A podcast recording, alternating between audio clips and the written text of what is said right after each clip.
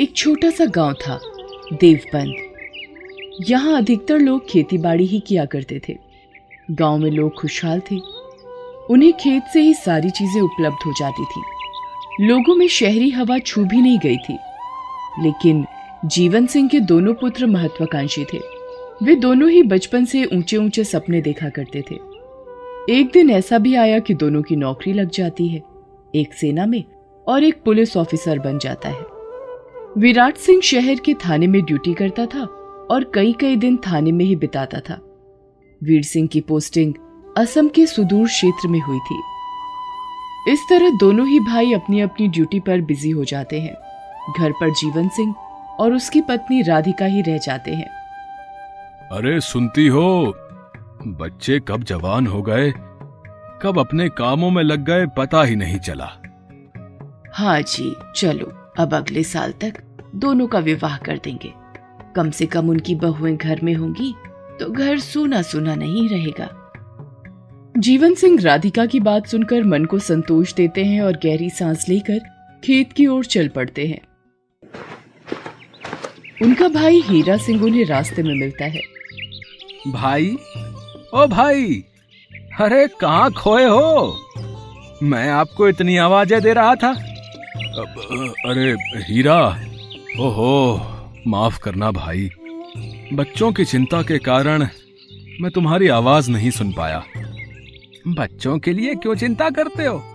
वो दोनों ही धरती माँ की सेवा करने गए हैं।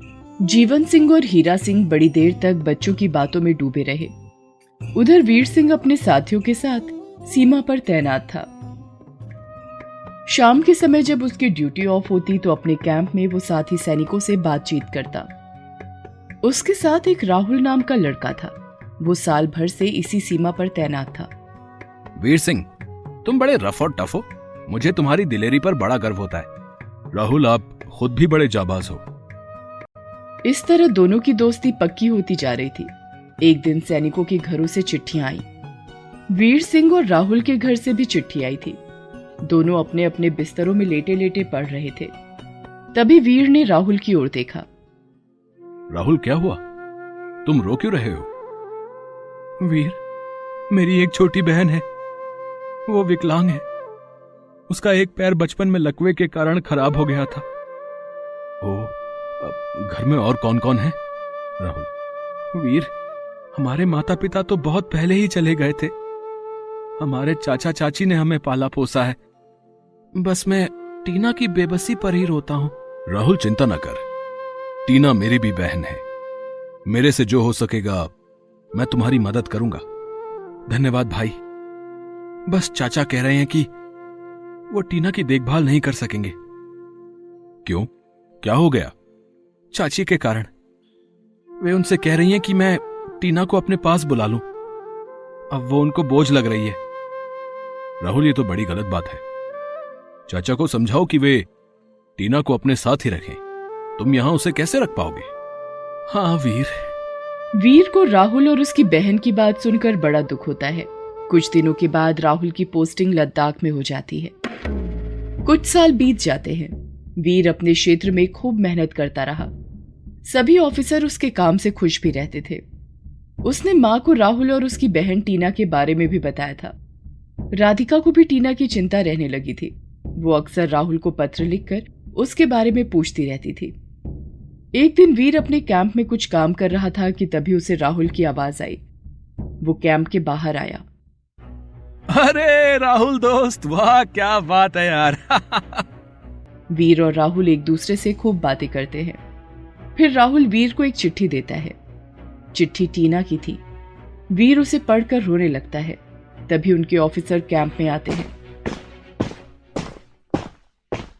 क्या हुआ वीर? तुम रो रहे हो? सर, मेरी एक छोटी बहन है, जिसकी मुझे ये राखी मिली है। बस, इसीलिए आँखें भर आई, सर। हाँ हाँ समझता हूँ। चलो, आप लोग फटाफट तैयार हो जाओ। अभी आपको अपनी ड्यूटी संभालनी है। वीर के हाथों में टीना की राखी बंधी हुई थी। उसने मन ही मन एक निश्चय कर लिया था। एक महीने बाद वीर राहुल के साथ उसके घर जाता है।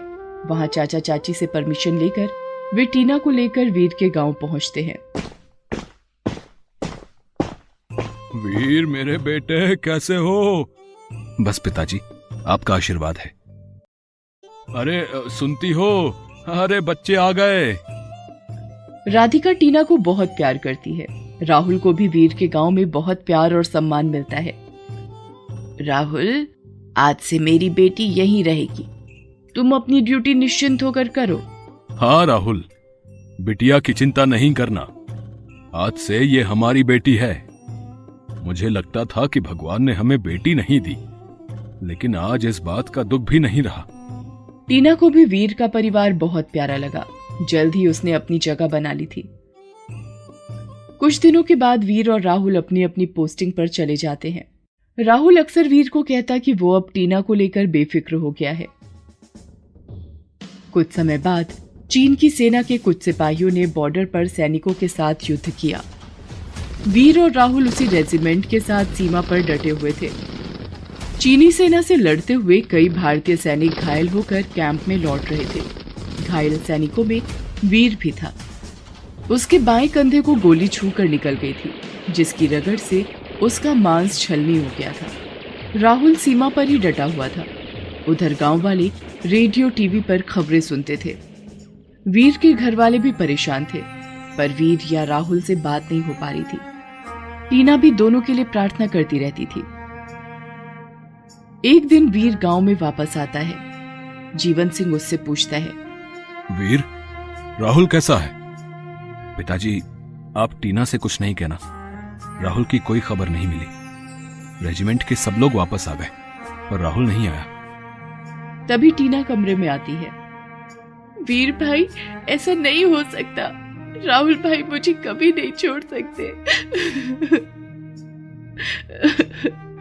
टीना मेरी बहन हाँ मैं जानता हूँ वो तुम्हें कभी छोड़कर नहीं जा सकता। तुम परेशान मत हो। सब ठीक हो जाएगा बहन। टीना मुँह पर हाथ रखकर ज़ोर ज़ोर से रोती रही। राधिका उसे चुप कराने लगी। टीना बिटिया धीरज रख आ जाएगा तेरा भाई। घर के अलावा आस पड़ोस के लोग भी टीना को सांत्वना देते। वीर से भी टीना की हालत देखी नहीं जाती थी। राहुल के चाचा चाची ने दोबारा कभी टीना के बारे में पूछा नहीं था। राहुल की भी खबर उन्हें मिल चुकी थी। तब भी वे टीना से कोई बात नहीं कर रहे थे। धीरे धीरे सब लोग नॉर्मल होते जा रहे थे। वीर भी अपनी पोस्टिंग पर वापस चला गया था। साल दर साल बीतते जा रहे थे। टीना हर साल विराट और वीर को राखी बांधती रही। राहुल के नाम की राखी वो जमा करती रहती।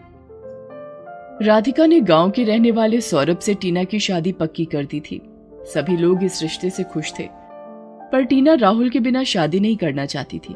वीर और विराट दोनों बड़ी भाग दौड़ कर टीना की शादी की तैयारियाँ करते हैं।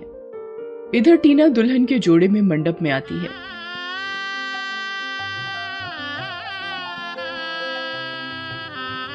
सौरभ के साथ फेरे लेते समय वीर और विराट दोनों टीना का हर कदम पर साथ देते हैं। अगली सुबह टीना की विदाई का समय भी आ जाता है। वीर और विराट दोनों की आँखों में आँसू भरे हुए थे।